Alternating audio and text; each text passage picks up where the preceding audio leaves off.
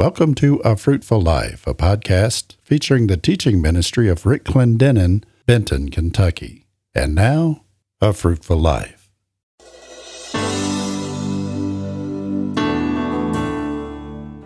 Hello, and welcome to A Fruitful Life with Rick Clendenen. Today, Brother Rick continues session four of the four part Guidelines for a Happy Home series. This series is intended to strengthen the home to experience all that God has designed it to be. In it, you will discover how to establish a proper foundation, the power of commitment, and the importance of a favorable atmosphere that results in victorious living that in turn empowers us to live in victory in our everyday lives. This is a must for all Christian couples that desire their home to be a little heaven on earth. This series was taught at the Church on the Rock in Berea, Kentucky. On the last broadcast, Brother Rick concluded session three by bringing us four of six things we need to know about unity. Then he introduced us to session four, entitled The Victory of the Home, by reading his text taken from 1 Samuel chapter 30, verses 1 through 8. On this broadcast, Brother Rick refers to his text to teach us the four things that David knew based on his life experience. Then he'll bring us four observations about why David found himself in this position in his life. And now, Here's Brother Rick. Let's pray. Father, today, Lord, as we bring this teaching to a close on the guidelines for a happy home, Lord, we realize that each one of these lessons are essential for us to carry out the reason for which you instituted the home. God, we need to understand the pillars of trust and honor. God, we truly need to understand commitment and how important it is. And Lord, even as we've just recently taught, Lord, in the last lesson, we need to understand the relationship with love and how that we need to strengthen one another in submission and carry out the roles that you've called us to, and that our home should stand for the reason in which you have designed it. But Lord, we're human. And you said in your word, Lord, that you realize we are but dust. And because of our human frailties, Lord, and the human factor, we make mistakes. And because you're a redeemer, you redeem them. And today, Lord, help us as we close out this teaching to experience the redemption available for us, that we can, without question, recover all. In Jesus' name we pray. And everyone in agreement together said, Now, how many of you know that we're going to face fights in our marriages? The problem is not that we're going to have disagreements or tests or problems. Our problem is we usually fight the wrong people. we fight one another. We struggle with one another. We turn on one another. How many of you understand that that can cause you to go down in defeat? The purpose is that we need the test. You know, so many times God allows things to come to our life that test us. I, I want to be delivered from every test. Do you? I don't want to be delivered through any of them. You know, one scripture bothers me says offenses must come. I said, why? I'm not ordering any. I don't need them. Or at least I don't think I do. But how many understand that God allows times of testing in our life because only the test can bring the testimony? Only the battle can bring a victory. You know, I was recently looking at that word testimony, and it actually means the payment you receive from the test. It's, it's that same root word for alimony, you know, that's the money you get from Al. You know, there is payment that comes for whatever you go through. And, and unfortunately, there's so many times when we can't learn what we need to learn for life unless we learn it through difficult times. Because how many of you, he tried to teach you a lesson or two, but you didn't get it until he got you down. then oh, okay, now I see what you're saying. Sometimes we need that test in order to have that payment, that compensation. And, and what I want to talk about today is the process of David's life. You know, when we look at these biblical characters, sometimes they seem bigger than life. I, am preaching in the morning on Abraham offering Isaac. And, and as I was studying that out, you know, you just read that as if that was something easy. And he's got a knife back with tears flowing off his chin, trying to obey what God had said. These were men the Bible says, of like passion like we are. They had their difficulties. You know, somebody asked me one time, wouldn't you have loved to live in the biblical days?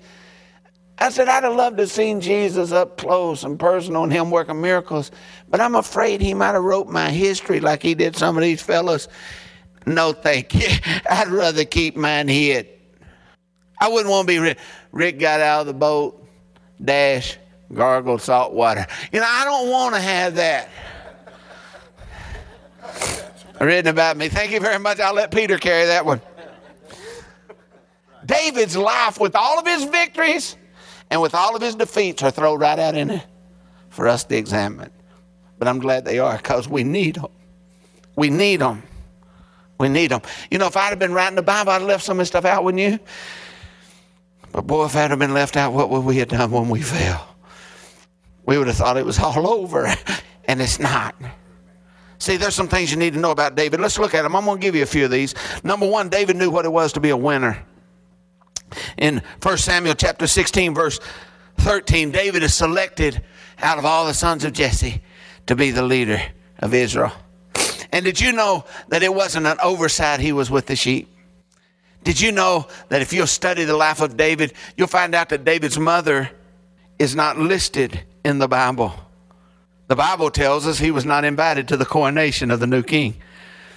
History tells us why. Did you know that David was a half breed? Did you know David was not a full Jew? Did you know David's mother was a Polynesian woman, the daughter of Nahash? Her name was Naviv. The name meant snake. Do you realize that David was born out of wedlock? He was a red-headed Jew. How many red-headed Jews do you know? So they told him, stay down in the back 40 and don't bring a redhead up here. Samuel's coming to town. And they line up all the boys and they sanctify them on. They walk before him. And as they walk before him, all of a sudden, here's Eliab, black headed, black eyed, a real Jew to the bone. That ain't him. A bit of Abinadab, then the next, then the next. And then he goes through all of them. And then he says, Is these all your sons? And everybody's face turned red. Because there is one, Snake's boy. He's down in the back 40. We was hoping his name wouldn't surface. But isn't it good? they got to come down to the back 40 and take you that don't qualify.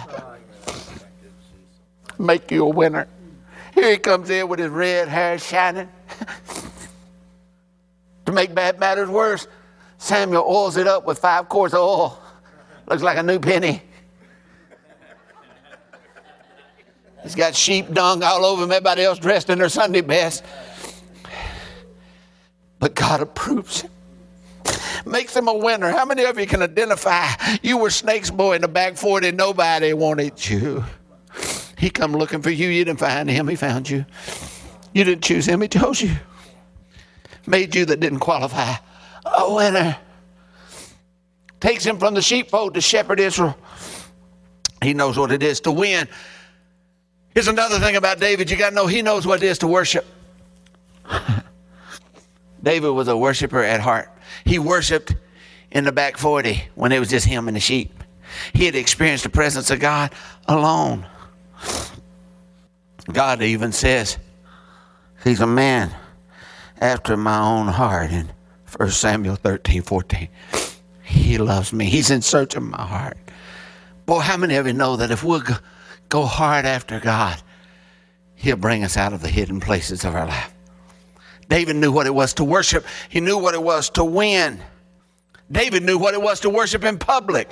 He was not just a private worshiper. His worship was so strong that you see him, even in his worship times, devils are fleeing from people around him like Saul.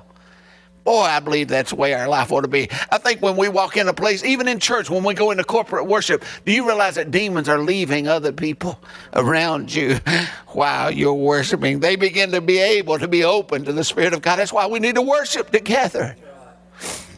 David knew what it was to worship. With such a pure worship, the enemy couldn't even bother Saul in the room as long as David was in worship. I'm talking about a man that knew God. He knew what it was to win when nobody would accept him and he was hidden in the back 40.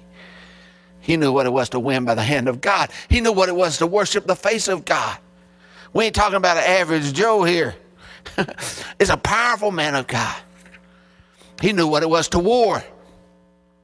David knew what it was to kill a bear and a lion when there was nobody there to applaud because the presence of the Lord came on him. He also knew what it was to see the women of the town dance and say Saul's killed his thousands, but David his tens of thousands. He was a warrior in private and it became a warrior in public.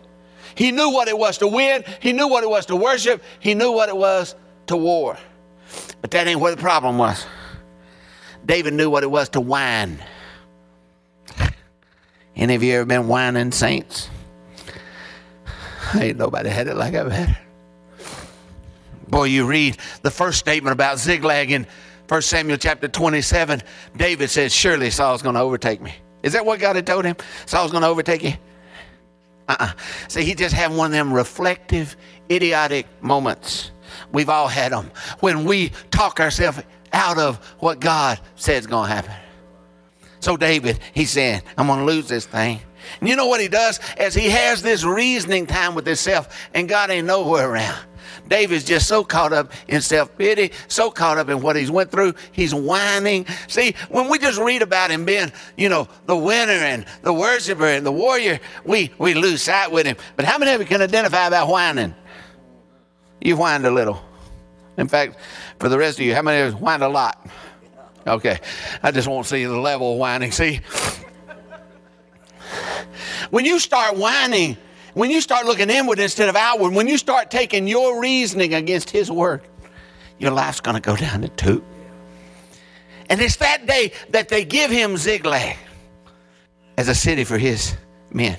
It's that day that he allies himself with the enemy of Israel, the Philistines. David's now finding himself on one hill looking over at Jonathan and Saul on the other. He's fighting on the wrong side, talking himself totally out of the plan of God for his life. Where does that result? It results in our text today. This is where David is at this time in his life. Boy, he don't look like the winner anymore. He don't look like the worshiper anymore. He don't look like the warrior anymore. He's fighting the wrong battles on the wrong side with the wrong people for the wrong reason because he don't believe the word of God is going to happen anymore. And we get a chance to see him in the fifth row of his life where he learns to be the waiter, waiting on God. Why? Because he can't redeem what he's lost by his own foolish decisions. And boy, many of us and many of our homes in the same shape, we can't redeem what we've lost by foolish decisions. Where does this problem really begin? I believe the secret's found in verse 5 of this chapter that I read. Because David had two wives, Ahinoam, the Jezreelites. See, she represented the miracle time in David's life. Jezreel was the valley where he won his battles under the power of God, not by human reason. He wasn't there in his own strength. God had guided a rock and killed Goliath. God had given favor. He knew the Spirit of God. He knew the power of God. And Ahinoam represented that. But the problem was he didn't protect power of God or the presence of God or the Spirit of God. And now it was whisked away.